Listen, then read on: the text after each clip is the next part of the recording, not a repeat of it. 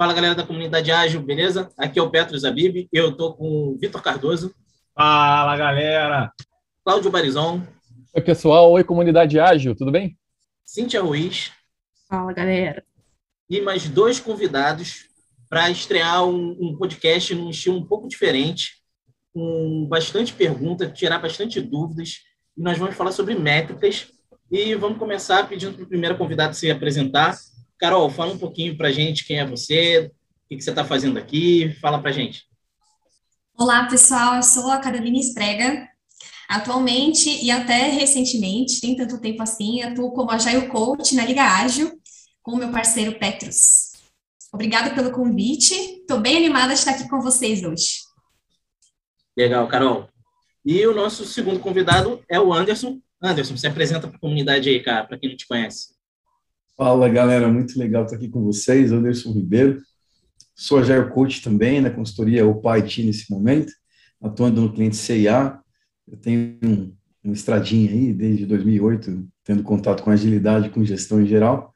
É uma honra estar com vocês aqui, vamos trocar essa ideia. Show, maravilha, Anderson. E acho que a gente já pode começar indo direto para a pergunta, né, Carol? O que você gostaria? Qual a primeira pergunta que você gostaria de fazer aí para o Anderson? Vamos lá. Então, nós vamos falar sobre métricas hoje, certo? Então, para começar, acho que a gente pode ir bem do início, né? Que é para que servem as métricas? Para que ela nos ajuda? Olha, é uma pergunta capciosa, né? Gostosa de responder, porque ela serve para aquilo que a gente quiser que ela sirva, para o bem ou para o mal. A métrica é um instrumento, como todos os outros, né? Eu posso usar uma chave de fenda para parafusar um parafuso, eu posso usar ela para agredir uma pessoa. Eu escolho o que eu faço com ela.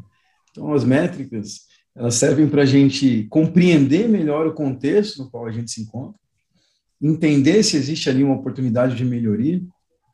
E como diz o nosso mestre em métricas aqui no Brasil, na minha opinião, Rafael Albino, né? Métricas é um convite para uma conversa. Quando eu tenho métricas, eu tenho a possibilidade de gerar ali reflexões. Então, se eu quiser usar isso para o bem, eu vou fazer dessa forma. Se eu quiser usar para o mal, eu vou estabelecer métricas como um estressor dentro de um ambiente que vai fazer com que as pessoas persigam um determinado número, muitas vezes sem nem entender o propósito por detrás daquilo. E aí elas vão perseguir. Se for, por exemplo, throughput, vazão, né? Elas vão entregar mais. Mas será que é melhor? Será que o que se entrega resolve algum problema? Será que o que se entrega está respondendo a alguma necessidade do negócio ou do meu cliente? Essa é uma pergunta mais importante do que se eu estou entregando 25 ou um item por sprint ou por período de tempo, seja ele qual for, né? Se você está entregando 5 itens por sprint, né, ou por um período, né? E esse item não está gerando nenhum valor, não adianta de nada, né? Exatamente. E uma coisa importante disso que você falou, Petrus, que é aquele ditado, né? Não sei exatamente quem é o autor disso, atribuído a diversas pessoas diferentes, mas diga-me como me medes e te direi como me comportarei. Se você me cobra só por volume, eu vou acelerar o trabalho, eu vou pular a etapa, eu vou deixar teste de lado, eu vou fazer aquilo que foi pedido do jeito que foi pedido, mesmo que aquilo não faça muito sentido, vou entregar. Se aquilo vai causar um dano ou não, a minha meta que você me impôs, que vai me garantir um bônus eventualmente no final de um período, eu vou bater, você vai me pagar. Agora, é bom para o sistema? É bom para o cliente? Não sei, né? Fica aí a reflexão. Eu vou pegar até um gancho agora nessa sua frase aí, que eu acho ela super importante, que é justamente como a gente pode criar métricas sem forçar um comportamento que a gente não espera. E muitas vezes a gente gera esse comportamento sem querer gerar, quando vai ver já está com um comportamento ruim ou não apropriado, digamos assim. E aí eu queria uma dica sua, assim, como é que a gente consegue criar uma métrica que as pessoas estão engajadas, entendem o valor daquela métrica, e evita driblar aquela métrica, porque o que acaba acontecendo é driblar a métrica. Fantástico. Baita pergunta, Vitor. Assim, não tem fórmula mágica, tá? Eu vou falar um pouquinho do que eu penso, do que eu uso no dia a dia, do que costuma funcionar comigo. Mas tem outros caminhos diferentes desses. Não assumam isso como uma verdade absoluta. Eu penso que reflexão em grupo, ela pode ajudar bastante, né? A gente, como time, como inteligência colaborativa, a gente funciona melhor.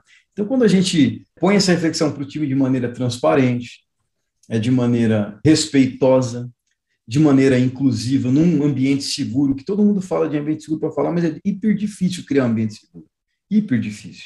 Porque depende de pessoas que muitas vezes não estão naquela conversa e que vão julgar o resultado daquela conversa e não estão preparados para receber críticas ao seu modelo de pensamento, às suas sugestões, ao sistema, ao status quo. Então, criar um ambiente seguro não é só a gente nessa sala criar, se tiver gente acima de nós numa hierarquia. Todo mundo tem que entender isso. Isso tem a ver com cultura na organização. Então, primeiro, a gente tem que entender o seguinte, estamos trabalhando de verdade a cultura da transparência?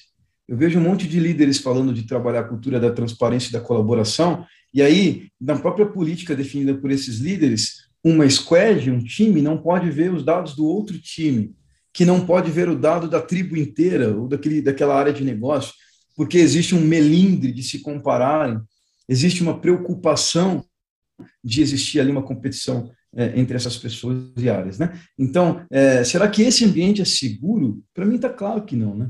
Se eu não tenho isso ali, como é que as pessoas vão ter segurança de falar o que pensam? Então, primeiro tem que ter essa segurança, tem que construir essa segurança para que as pessoas reflitam. A partir da reflexão, a gente tem que ser permitido errar. Errar não pode ser punido, né? Quando eu estou num processo de experimentação, o erro ele é algo natural daquele processo. Só preciso errar rápido e barato, para que a gente possa logo corrigir e ter benefícios maiores do que os erros. Mas isso é um ciclo, né? Por isso que a gente fala de ciclos de feedback, loops de feedback. Quanto mais curto esse loop, menor é o meu prejuízo quando erro, maior é a minha velocidade em melhorar. Então, eu diria que, para que a gente consiga construir isso, aspectos culturais, primeiro, de transparência, colaboração, respeito e coragem para falar o que tem que ser dito, tem que ser trabalhado. Se essas coisas forem trabalhadas, eu acredito que, naturalmente, a melhoria vai emergir. A métrica ruim ou atingir o número adequado vai aparecer. As pessoas vão usar daquele bom senso construído entre elas e vão achar uma resposta. O problema é que, às vezes, a gente não acredita que o time é capaz de achar uma resposta. A gente quer dar a resposta para o time e fazer o time correr atrás. Legal. Anderson, ótimos pontos. Deixa eu só botar um ponto aqui. Eu não sei se outras pessoas falaram sobre aquela frase, né? Eu gosto muito dela também. Para mim, ela é super emblemática. Em teoria, essa frase apareceu num livro que é um clássico, que é o livro A Meta, um processo de melhoria contínua, do Eliyahu Goldratt e Jeff Cox. É um clássico, tem até um filme. Quem não gosta de ler livros, tem um filme para isso. O filme é antigo até, mas vale muito a pena. Ele fala... Isso. Eu sabia que eu tinha lido em algum lugar. Eu tive uma versão um pouco mais antiga, a capa é azul, eu emprestei para alguém, não tive ele de volta, mas eu preciso comprar uma versão nova. E eu tô isso é um crime, né? A galera não devolve o livro. O Anderson apresentou o livro aqui, gente. É só por isso que vocês não estão vendo, mas foi isso que aconteceu. Isso é um crime, né, Anderson? Mas eu emprestei para alguém, não tive de volta, e a capa do meu era azul. Antiquérrimo até, mas é um livro espetacular, um clássico. Eu acho que todo mundo que trabalha, por exemplo, com Kanban, tem que ler. E se não quiser ler, vai ver o filme. Carol, bola tá contigo. Bora. O Anderson trouxe um ponto aqui muito relevante, que é a questão da confiança no time, né? Então, outro ponto aqui na falha, até puxando o gancho dessa mesma frase, me digas como me medes e te direi como me comporto, acho que restei certa, né? E...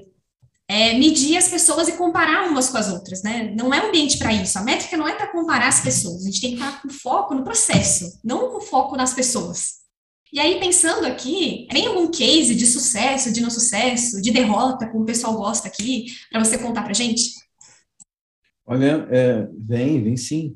Eu trabalhei recentemente no cliente CPFL, né? Tivemos um projeto lá, onde a gente tinha a missão de, em um ano, elevar o nível de maturidade ali das práticas ágeis com uma operação de sustentação de aplicações, né? Mais de 300 aplicações, mais de 180 pessoas diretamente envolvidas, né, da TI, distribuídas em 25 squads. Né? E ali havia uma cobrança muito grande por números definidos em contrato, inclusive. Porque a empresa que eu representava era o prime de um contrato de várias empresas que estavam dentro desse contrato de manutenção desses sistemas. E esse contrato já veio no modelo antigo, né, de pensamento, com volumes do tipo 17 mil horas de projeto mês, 2 mil chamados, né, de incidentes e problemas por mês, tem que entregar não sei quantos projetos de determinada tecnologia, de outra tecnologia, outro número.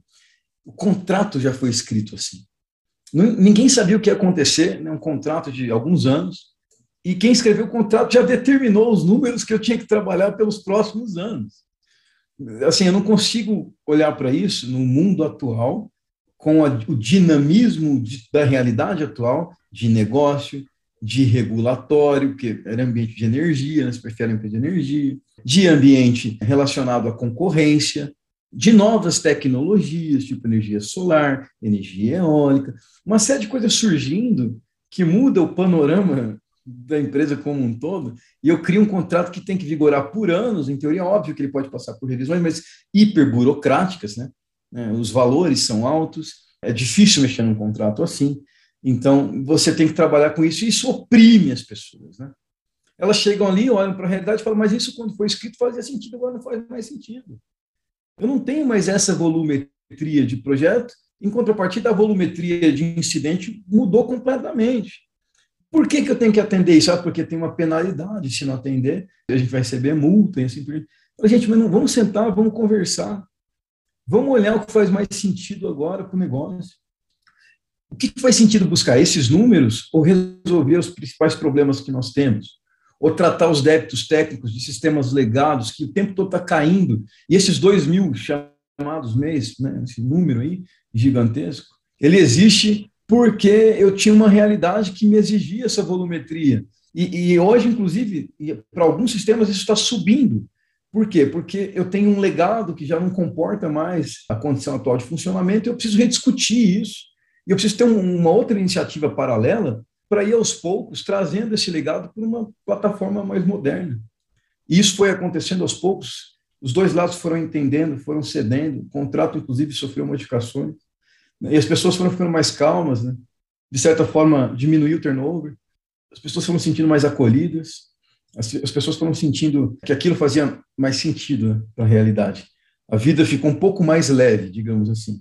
Óbvio que em um ano você não resolve a vida e torna um mundo cinza num mundo azul, né? Não saímos do tempo nublado, tempo completamente aberto, sem nuvens no céu, mas a gente conseguiu melhorar um pouco a vida das pessoas com isso. Eu acho que nesse caso, é um caso onde essa questão da discussão a respeito de que métrica faz mais sentido, porque elas existem, e como ter conversas saudáveis para a gente poder atingir o resultado que importa, né? Tem até um livro bacana que eu recomendo também, que é Outcomes versus Outputs, né?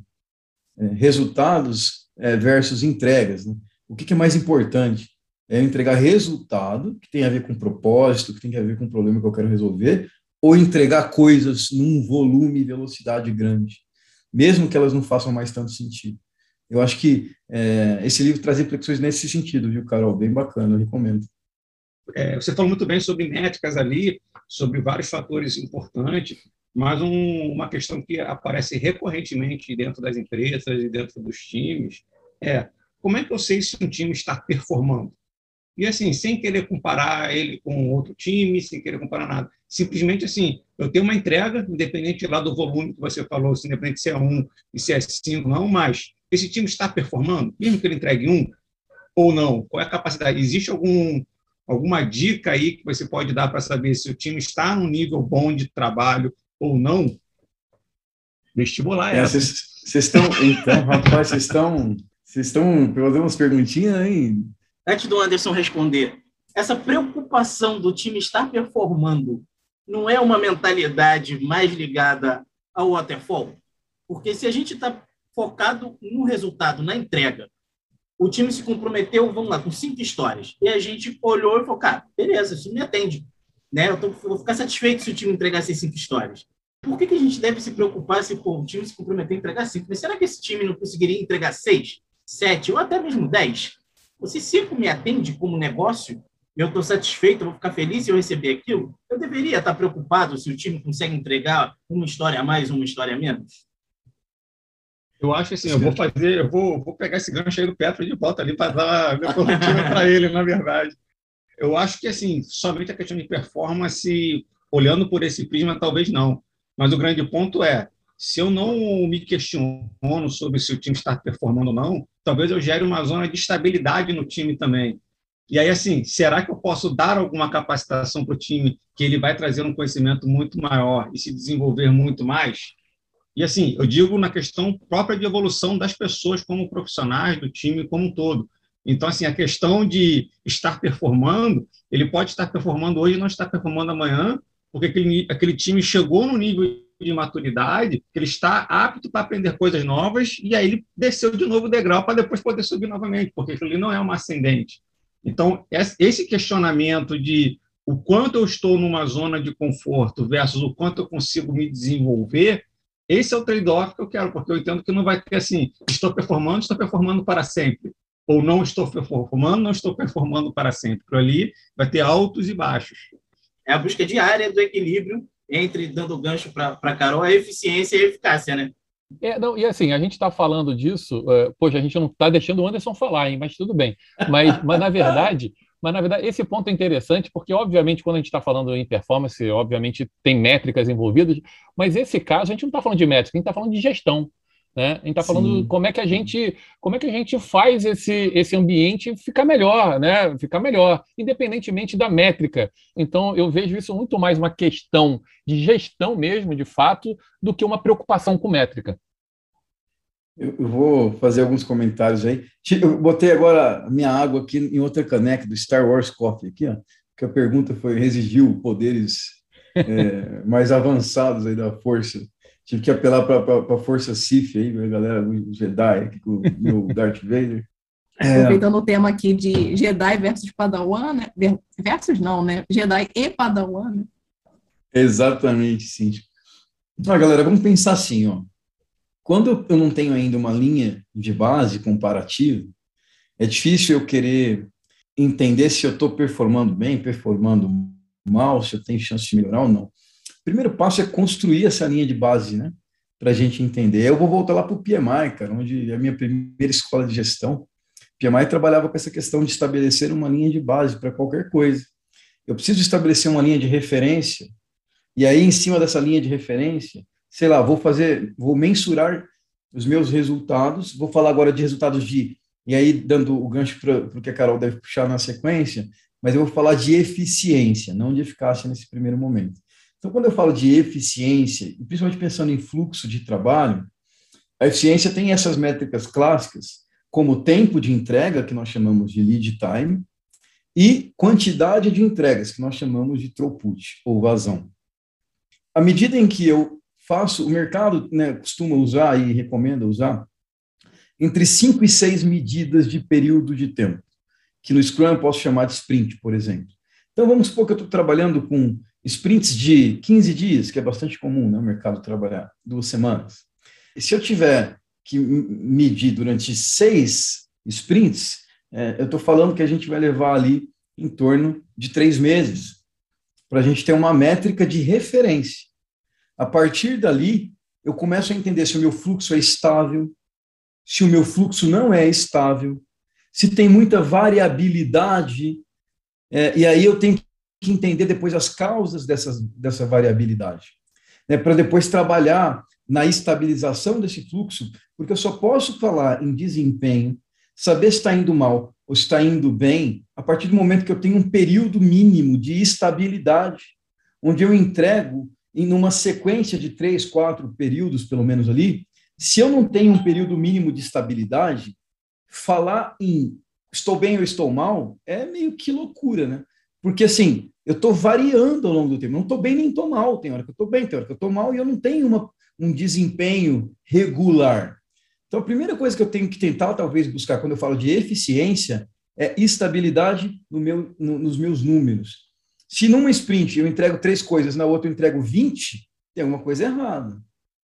Ou eu estou trabalhando com lotes muito grandes, ou eu tenho muitos problemas de bloqueio, seja dentro do time ou em interdependência com outros times, ou eu tenho algum outro problema de falta de alguma competência ou capacidade dentro do time para resolver algum problema, algum gargalo, por exemplo. É muito comum que os gargalos, eles mudam de lugar, você nunca sempre vai ter um gargalo, só vai mudar de lugar, né? O livro do Eliyahu Goldratt, A Meta, fala sobre isso também. Mas eu tenho que achar um ponto ótimo de operação, onde eu equilibro o meu custo com o meu benefício. E chega um momento que eu digo assim, cara, eu vou ter que conviver um pouquinho com esse gargalo, porque não tem mais de onde eu apertar aqui. Eu cheguei na minha estabilidade. E aí eu tenho que sempre buscar um número próximo daquilo. O ponto é, essa evolução, né, como a gente mesmo falou aqui, acho que foi o Petrus que puxou o gancho, ela é contínua. Essa evolução, ela depende da construção dessa estabilidade. Quando a gente volta para o Lean diz que a primeira coisa que eu tenho que trabalhar é a variabilidade. Eu tenho que diminuir variabilidade para transformar as coisas em um sistema mais controlado. A partir daí, eu estabeleço referências de desempenho com as quais eu vou comparar nos períodos subsequentes. Agora, tem uma pegadinha aí. E aí eu vou usar o conhecimento lá do nosso amigo Donald Reinertsen, o cara que criou lá Flow, The Principle of Product Development, né? É um fantástico também. E ele coloca uma pitada, onde ele faz uma provocação, porque quando eu falo de momentos de experimentação, se eu estou trabalhando em ambiente de inovação, controlar a variabilidade demais é um tiro no pé. Porque eu não posso buscar estabilidade num processo de experimentação. Se eu tento regularizar os períodos de ciclos de tempo em que eu faço experimentação, quer dizer que eu estou engessando o período de experimentação. E os resultados que eu vou extrair dessa experimentação são muito pobres, perto do que eu teria se eu estivesse falando de um sistema de experimentação natural, que não tem essas amarras. A criatividade não trabalha com essas amarras. Eu tenho só que ter algumas premissas. Vou pensar simples, vou validar de forma simples. História do Uber, né?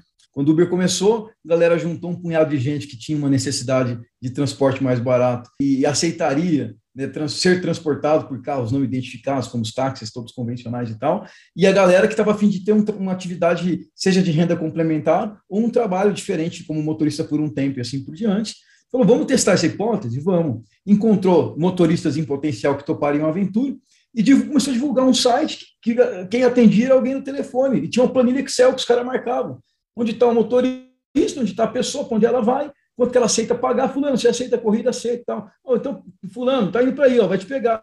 Tá o carro e tal, a placa e tal, tal coisa. Era o Uber, né, no início.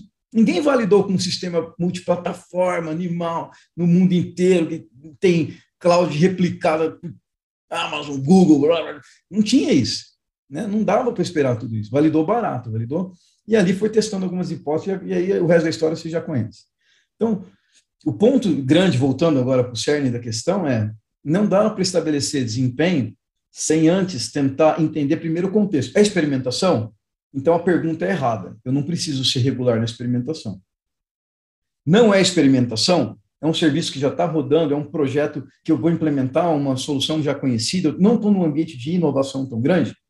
Então eu posso ter regularidade e vou construir isso medindo ao longo do tempo, mas identificando onde eu tenho problemas, gargalos, bloqueios, dependências externas, pontos que atrapalham o fluxo estar fluido. Né? E é um pouco disso aí, do meu ponto de vista. Né?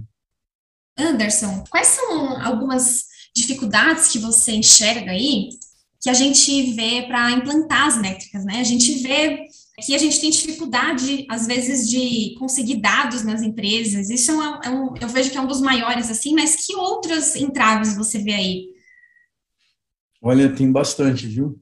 Assim, vamos falar de métricas de fluxo ainda, por enquanto, porque tem muitos tipos de métrica, né?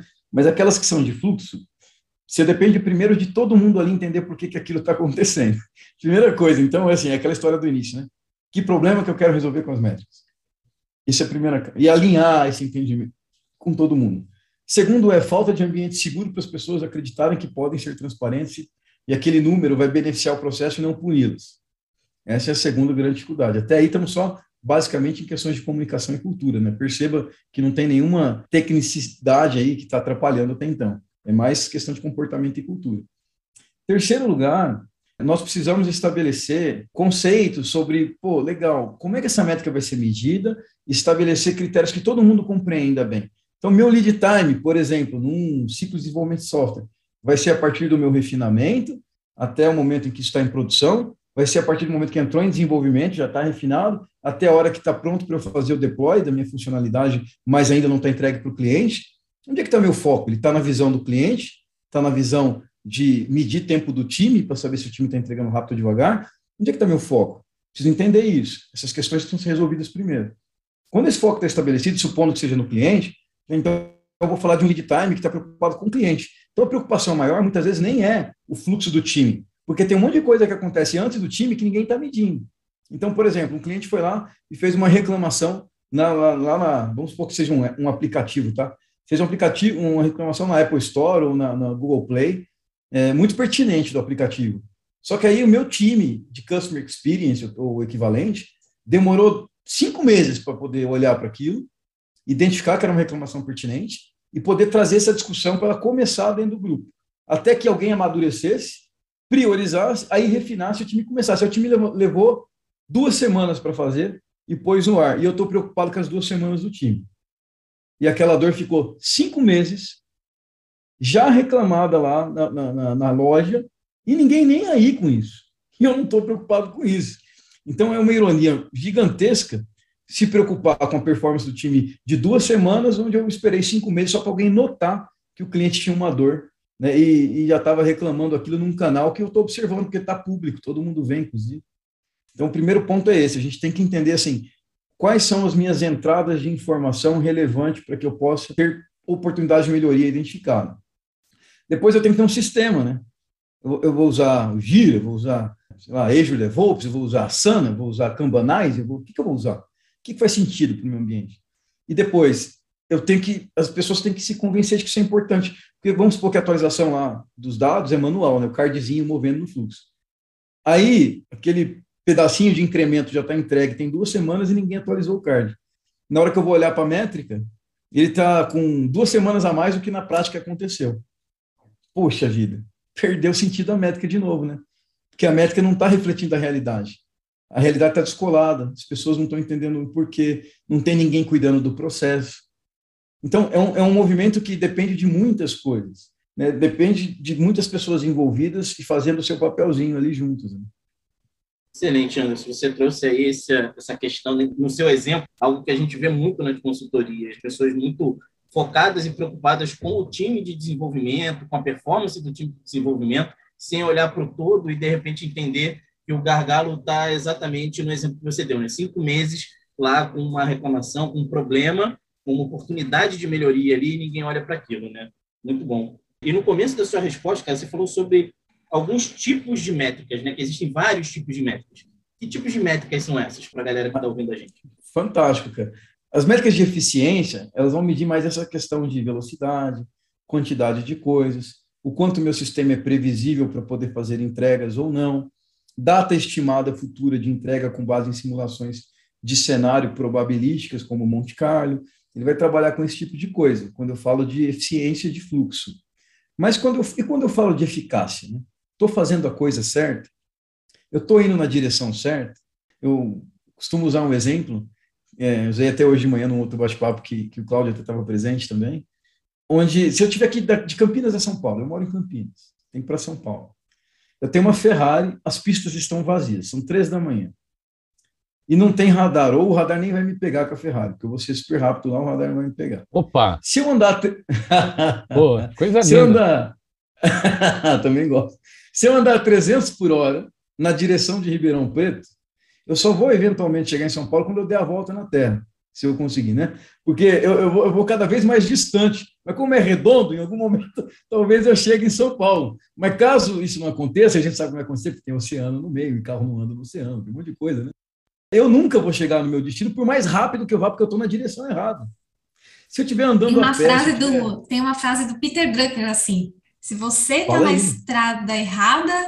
muito rápido você chegará no lugar errado, alguma coisa assim, enfim. Exatamente. Né? Cada vez mais rapidamente você se distancia do seu destino, né? E se eu estiver andando a pé, se eu estiver de jegue, se eu estiver de qualquer outro meio de transporte mais lento, na direção certa, uma hora eu vou chegar em São Paulo, entendeu? Então, assim, o grande ponto é, as métricas de eficácia me dão esse direcionamento. A gente fala muito em cultura data-driven, né? Direcionada a dados. Então, eu tive uma experiência recente no BTG Pactual, banco digital. E a gente tinha lá as jornadas dos nossos produtos, grande parte delas, quase todas, tagueadas. O que quer dizer isso? Quer dizer que eu sei exatamente o tempo que ele leva, quantas vezes ele clica em cada ponto de contato na jornada de uso do meu produto. Eu sei onde ele abandona um carrinho de compra, eu sei onde eu fiz uma intervenção e aquilo aumentou a aderência no acesso de determinada página ou de determinado produto dentro do banco. Eu consigo entender exatamente como o comportamento do meu cliente está refletindo com as minhas alterações sem ter que perguntar para ele. Porque eu instrumentei o meu sistema para que observasse esse comportamento e me trouxesse informações que me permitiriam saber se eu estou na direção certa ou não. São métricas de produto, de eficácia. E quando eu falo de métricas de produto e eficácia, eu tenho algumas. Eu tenho, por exemplo, métrica de retenção. O cliente que ele compra comigo, ele fica comigo quanto tempo, né? Antes de, eventualmente, migrar para um concorrente. Eu tenho LTV, né? Lifetime Value. Durante o tempo em que ele compra comigo, né? Quanto que esse cliente me gera de retorno nessa jornada de relacionamento que a gente tem. Eu tenho custo de aquisição de cliente, né? CAC. Eu tenho churn, que eu tenho de alteração de clientes que saem da minha base e vão para o concorrente. Eu tenho uma série de métricas que me permitem saber se eu estou na direção certa ou se eu estou na direção errada. E para eu entender isso, eu uso data-driven e uso conversa com o meu cliente, pesquisa. Eu faço pesquisas, né? Tem um framework que eu adoro, que é o Fit for Purpose, que ele te dá condições muito legais para você trabalhar métricas de diferentes naturezas. Métricas de negócio, métricas que eu chamo de saúde de negócio, né? Métricas de eficácia de produto, né? Do próprio produto ali, KPIs de sucesso do produto, né? Métricas de vaidade, que pode ser uma métrica que faz sentido se eu associar a outra métrica. Vou dar um exemplo. Tem um aplicativo lá do meu banco. 1.000 pessoas fizeram download nesse mês. Só que 900 desinstalaram. Se eu olho só para as 1.000 que fizeram download e comemoro, serve de alguma coisa? Como 900 desinstalaram. E outra coisa, né? 1.000 fizeram download. Quantas dessas efetivamente contrataram um produto do banco? Um cartão de crédito, um financiamento, qualquer coisa que seja. Porque senão eu só trouxe o cliente, gastei dinheiro para adquirir o cliente, mas ele não comprou comigo, não foi ativado. Então eu tenho meta de conversão, onde eu trago o cliente para dentro, e meta de ativação, que é quando o cliente começa a gastar comigo. Isso tem um relacionamento de verdade. Não só ser um observador dentro do meu ambiente, ele está comprando, ele está relacionando comigo. Então essas são métricas de eficácia, não mais métricas de eficiência.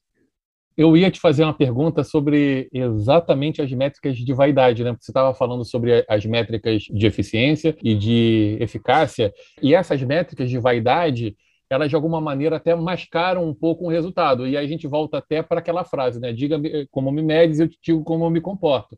Porque eventualmente você pode, como você estava dando o exemplo aí, você pode estar pegando um cliente a qualquer preço, né, a qualquer custo, e isso sendo mais caro do que o serviço que você vai vender para ele. Mas, na verdade, aí, dependendo de como você é medido por você ter mais clientes.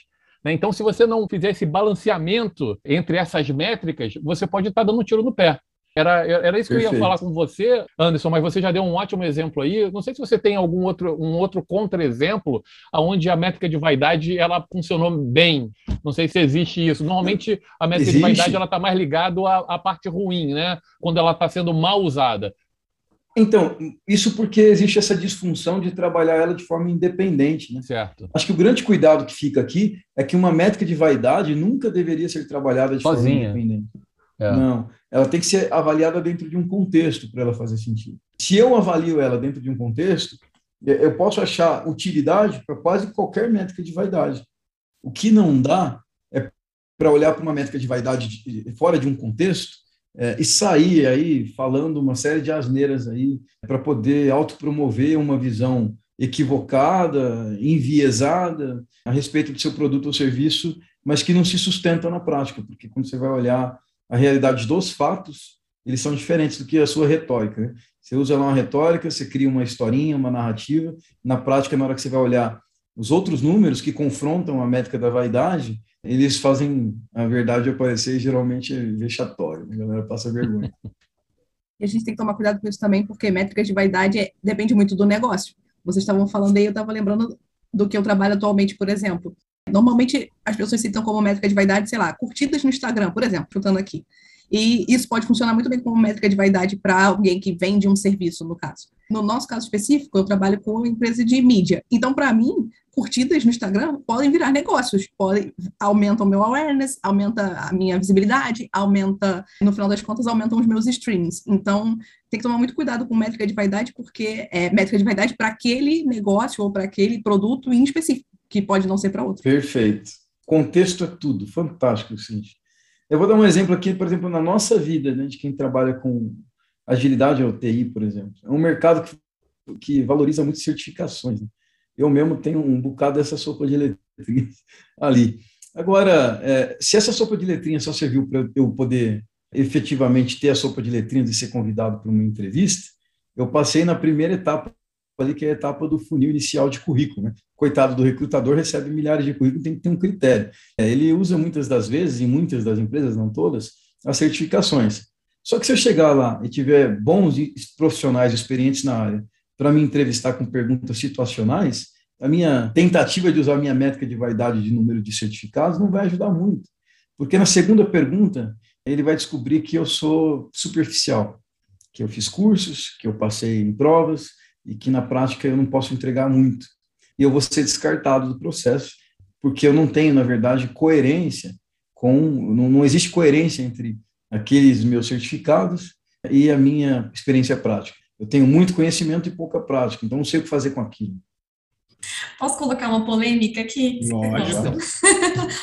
O que vocês pensam aqui sobre atrelar as métricas aqui? A gente vai voltar de novo no assunto do diga como me medes, que eu me direi como me comporto, que é atrelar as métricas a bônus, a avaliação de desempenho. Na minha visão, na minha humilde opinião aqui, Carol, não acho uma coisa bacana, mas queria ouvir vocês aí. Fala aí, galera, senão eu vou monopolizar o diálogo aí. Mas você é o nosso Jedi do dia. Tá convidado aqui para isso. Bom, vou dar minha opinião rápida aqui. Eu acho que, puxa, é um tema muito difícil, sabe? Porque muitas empresas tiveram muito sucesso ao longo da história usando esse modelo. Acho que a pergunta que complementa essa é, será que para a geração que está chegando isso faz sentido? Será que é nesse ambiente que essas pessoas querem trabalhar? Porque a geração que está chegando aí, as pesquisas têm apontado que eles têm muito menos amor à camisa, digamos assim, a estar dentro de uma determinada empresa ou marca, só por ser uma marca de grife, do que a nossa geração tinha. A gente tinha orgulho de falar que trabalhava em empresas gigantescas, por mais que elas fossem opressoras em muitos aspectos. Essa geração, ela vem independente, ela tiver que vender coco na praia, ela vai vender de verdade. A gente só falava aqui, eles vão. E vão vender bem, vão vender de caminhão, de tonelada, porque eles vão inventar um jeito de fazer isso de forma exponencial. O fato é, a nova realidade, ela vai impor para as empresas um novo paradigma mesmo. As pessoas não vão se engajar mais por esse tipo de empreitada, porque isso promove um ambiente, geralmente, de competição, e uma competição que ela é ruim a longo prazo. Ela é máquina de moer gente mesmo. Você entra lá e você sai de lá derrotado, derrubado no fim do dia, suas energias drenadas, né? É vender a alma para o demônio, desculpa, é assim que eu costumo dizer. Porque eu já trabalhei em empresas que eram assim, simplesmente eu deixei de me importar com essas coisas. Eu estava lá fazendo o meu melhor porque o meu melhor é o que eu tinha que fazer, não porque eu ia ganhar um bônus. Eu só sei fazer o meu melhor. Em qualquer lugar que eu trabalhe, eu só sei dar o máximo de mim. Não é a meta, não é o bônus que vai fazer eu dar o máximo de mim. É o propósito pelo qual eu estou ali. E a partir do momento que o propósito não casar mais com os meus ideais, eu vou embora, pego minha malinha e vou. Então, eu acho que essa geração que vem, ela vem muito assim. E esse estímulo, ele tinha muito a ver com a teoria do McGregor, né? X e Y. E a teoria do McGregor, ela tinha a prerrogativa de que o ser humano, né, predominantemente X ali, ele era ruim por natureza. Por natureza, ele precisaria ser repreendido, orientado, controlado e eventualmente estimulado para poder ir no caminho certo, fazer o melhor. Caso contrário, ele seria totalmente lazy, né? Totalmente vagabundo, não trabalharia direito. E o Y já é diferente, né? Então, já tinha uma visão de que o Y tem a minoria das pessoas que precisariam de pouco controle, teriam algum. Então, assim, a gente tem hoje a oportunidade de mostrar que isso valeu por um tempo, mas não é mais assim. Valeu por um tempo na cabeça das pessoas, não que as pessoas eram assim, tá? Não acredito nisso. Mas não dá mais para aplicar isso e ter sucesso no futuro, talvez por um pouco mais de tempo. Mas a geração que vem por aí, eu não acredito que vai olhar para isso com bons olhos, não, porque no final quem entrega resultado é todo mundo junto. Não tem herói, né? Cultura de herói. Isso é cultura de herói, né? Quando eu falo que você vai ser bonificado de maneira exponencial e alguém pode ganhar nada de bônus só porque eu reconheci alguma coisa que você fez, inclusive eu vou procurar as melhores oportunidades. Tem serviço que eu vou negar. Porque não vai me dar bônus, né? Eu vou fazer só o que me dá bônus, onde a cenourinha está. Eu não vou correr para outra direção. E às vezes eu tenho que correr para outra direção, porque é necessário. Então, acho que fica a reflexão aí. Eu não acredito muito mais nesse modelo, não. Eu li em algum livro recente, que eu não vou lembrar qual que é o nome, mas que falava que depende do negócio. Se o negócio é, por exemplo, ali na produção de automóveis, né? Você tem que produzir ali uma quantidade X de carros, e aí você tem na sua equipe pessoas que têm aquele trabalho repetitivo. Você atrelar métricas ao bônus é saudável, ou nem que é saudável, mas que funciona. Já se você tem no seu negócio uma característica de um profissional criativo, de um profissional de inovação, de um profissional do conhecimento, você atrelar o bônus a esse tipo de atividades, ele gera o efeito contrário. Você passa a ter mais dificuldade para inovar, para ser criativo, para entregar o seu resultado ali, porque isso está atrelado a um bônus. Enfim, se eu lembrar do nome do livro até o final... Eu já vi coisas parecidas, viu, Petrus? Mas estava muito ligado a essa questão de trabalho menos intelectual e trabalho mais braçal, né? O trabalho mais braçal é repetitivo, que é de onde vem, inclusive, a teoria do McGregor, ele se baseava nesse modelo, né, industrial, passado e tal. Assim, pode ser que ali talvez ainda faça algum sentido, porque a pessoa não tem muito envolvimento com propósito, mas assim, eu acho que as pessoas estão mudando. Eu acho que mesmo quem trabalha em trabalhos mais braçais gosta de estar conectado com uma missão. Cada vez mais isso vai ser uma verdade. Acho que as pessoas cada vez mais vão procurar entender qual que é a missão delas no mundo e não é só sobreviver. Eu acho que isso vai ser colocado à prova nos próximos anos. É uma incógnita, eu não tenho resposta, não. Mas eu não acredito nesse modelo como sendo o melhor modelo para a indústria nenhuma, honestamente. Eu concordo plenamente com o que vocês falaram sobre esse assunto. Eu acho que é isso mesmo, né? Eu acho que o mundo está mudando. Acho que as pessoas estão buscando outras coisas. E até para pegar um gancho do que falou o Petrus botou lá na fala dele a palavra inovação, né? Eu acho que talvez a inovação, numa situação dessa, talvez seja mais prejudicada, porque eventualmente, e aí juntando tudo que a gente falou aqui, né, de inovação, o diga-me como me medes e tal, a gente juntando isso tudo, né, se você estiver num lugar onde eventualmente você pode até afetar que meta você tem que atingir, vai estar todo mundo tentando abaixar essa meta, né?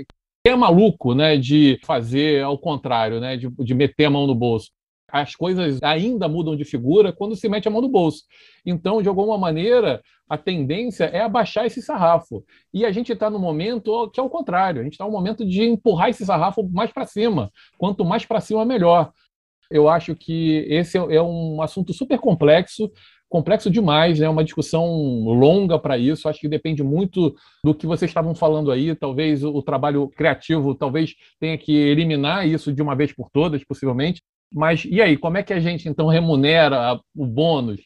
É complicado, aí eu acho que depende muito do negócio, depende muito do contexto, depende de uma série de fatores, mas eu acho que a preocupação que tem que acontecer é essa, com relação à inovação, como é que a gente vai trazer inovação? Eu não estou falando de inovação, aquela inovação que a gente vai virar um Facebook, não é isso que eu estou falando, mas é pensar fora da caixa mesmo, é trazer as novidades, é pensar em novos modelos de negócio, é poder minimamente experimentar.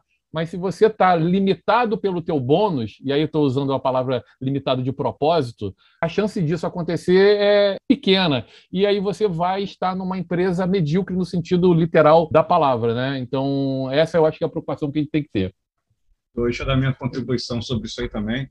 Eu acho que, meio que fazendo um contraponto ali do que todo mundo falou, eu acho que, de certa forma, é importante ter esses indicadores. Mas o contraponto que eu faço não é definir métricas que são quase inalcançáveis, que as pessoas têm que se esgotar ao máximo para que aquilo aconteça. Porém, é importante ter, talvez, métricas ali, talvez até atrelada a bônus mesmo, do desafio de crescimento da empresa, porque as pessoas, na verdade, se comprometam com o valor que a empresa tem que entregar e ela permaneça competitiva no mercado. E para isso, não necessariamente eu preciso ter métricas que vão exaurir o time inteiro a esse ponto. Então, acho que tem que conseguir fazer um meio termo disso daí, de, cara, a saúde financeira da empresa é isso, a saúde dos colaboradores é esse aqui, e começar a chegar nesse meio termo ali. Então, talvez consiga até lá, usando esse bom senso aí, né, que é sempre meio difícil, porque é natural que os investidores queiram o máximo de lucro.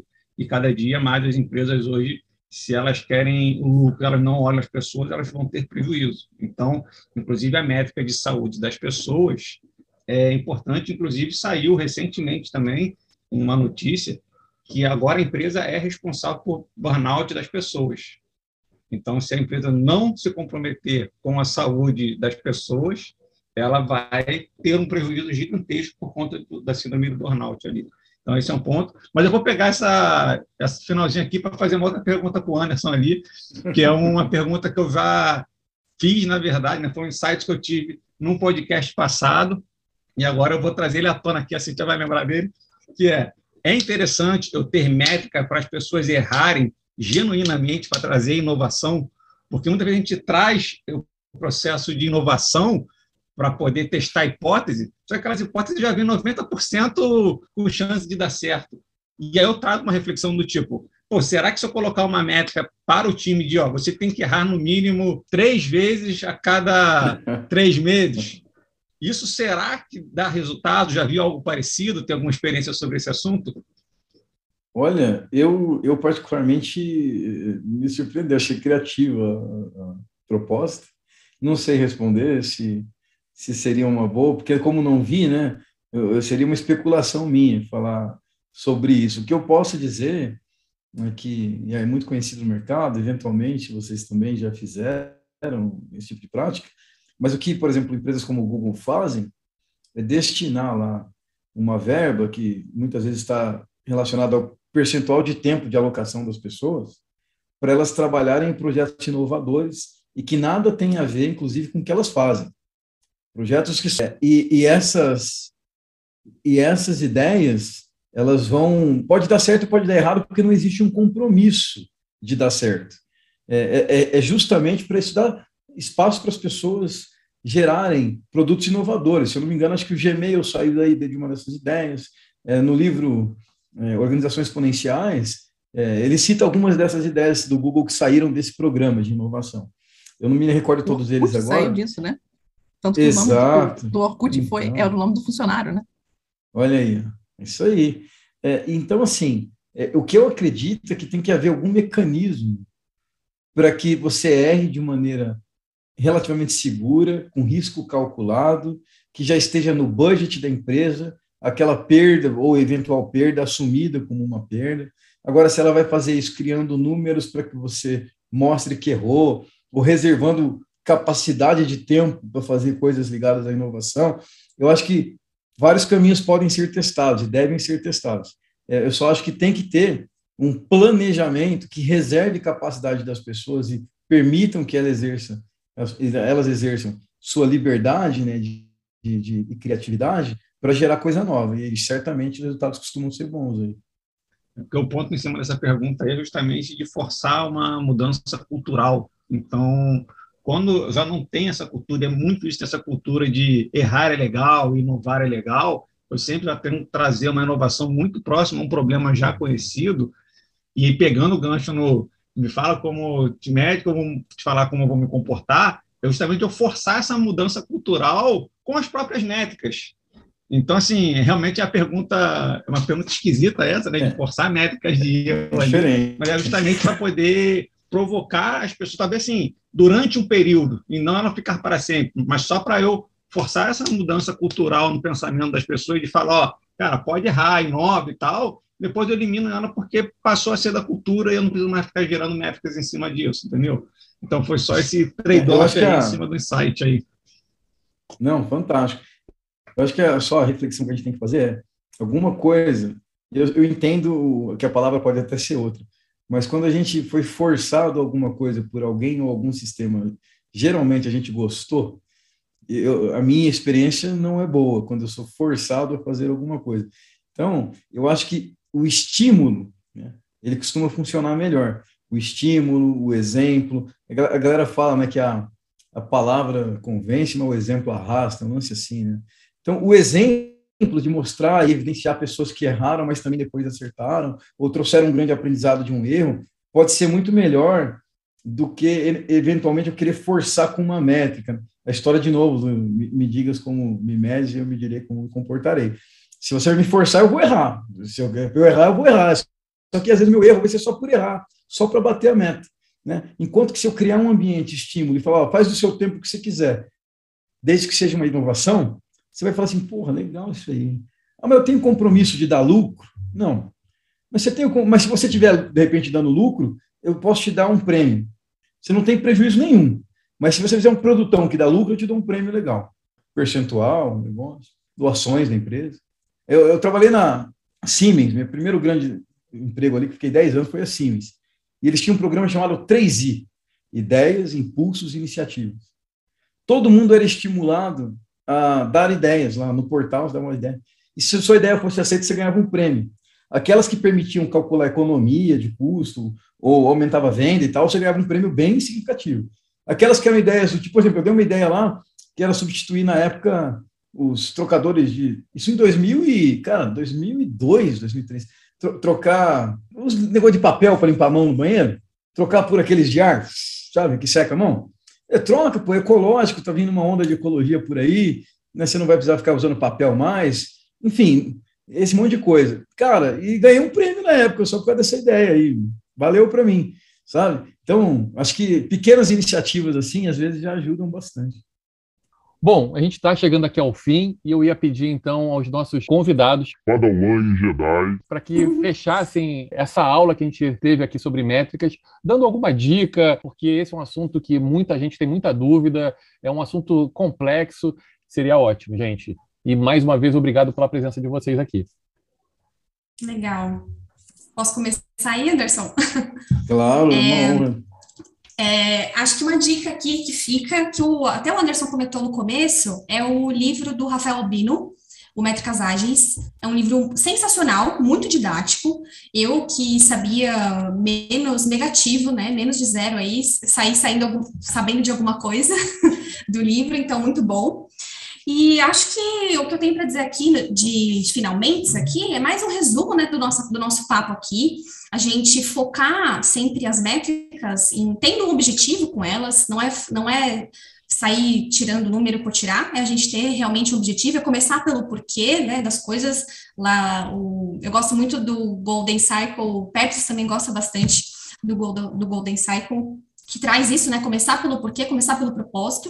Então, convido a todos, quando for pensar numa métrica, colocar aí no papel, tirar efetivamente métricas do papel, é pensar e começar pelo porquê, pelo propósito. Muito bom, Carol. Fantástico, Carol, fantástico. Eu acho que esse livro do Albino é fantástico, eu sugiro que a galera se debruce, se deguste, se delicie com esse livro, que ele é fácil de entender, ele é muito bem escrito, o Albino tem o dom de ser simples, né, na explicação. Verdade. Tem alguns artigos aí que eu publiquei no LinkedIn recentemente também, que podem ajudar. Depois eu deixo o link aí com a galera para divulgar nessa linha. Eu sou um aprendiz do Albino também, então é importante ressaltar que eu aprendi muito com o Albino, aprendo todo dia, inclusive. Tem um livro legal chamado Actionable Agile, que é do Daniel Vacanti, que é fantástico, fantástico. Ele fala desde métricas de meteorologia, coisas ligadas a cassinos, para falar de previsibilidade, modelo probabilístico, né, Monte Carlo e tal. É muito bom. Então, eu recomendo também que a galera conheça os livros do Daniel Vacanti. É uma fonte de referência para mim, eu sempre busco ali quando eu quero me aprofundar em métricas. Daniel Vacanti é um caminho. E deixaria uma comunidade. Tem uma comunidade no Telegram, que eu vou também mandar para vocês o link, que é Métricas em Equipes Ágeis. Inclusive, o Albino é um dos principais protagonistas dessa comunidade lá. Nossa, que legal. Só compartilha muita coisa legal, viu? Legal. Legal, a gente divulga isso aqui, então. A gente divulga. Muito bom. Gente, a gente queria agradecer demais a presença de vocês. Eu espero que essa seja apenas a primeira visita de vocês na nossa comunidade, no nosso podcast. uma honra para a gente tê-los aqui. O convite já está feito e depois a gente só combina quando vocês voltam, mas super obrigado, obrigado a vocês dois, obrigado a Vitor, a Petrus, a Cintia, obrigado Carol, obrigado Anderson, foi um prazer, passou super rápido mais uma vez e esperamos contar com vocês novamente. Obrigado, obrigada aí pelo convite. Galera, foi uma honra aí, tá? Foi muito bom, obrigada, foi muito bom. Não, Anderson, obrigado. Obrigado, obrigado, hein? Valeu, tchau, tchau.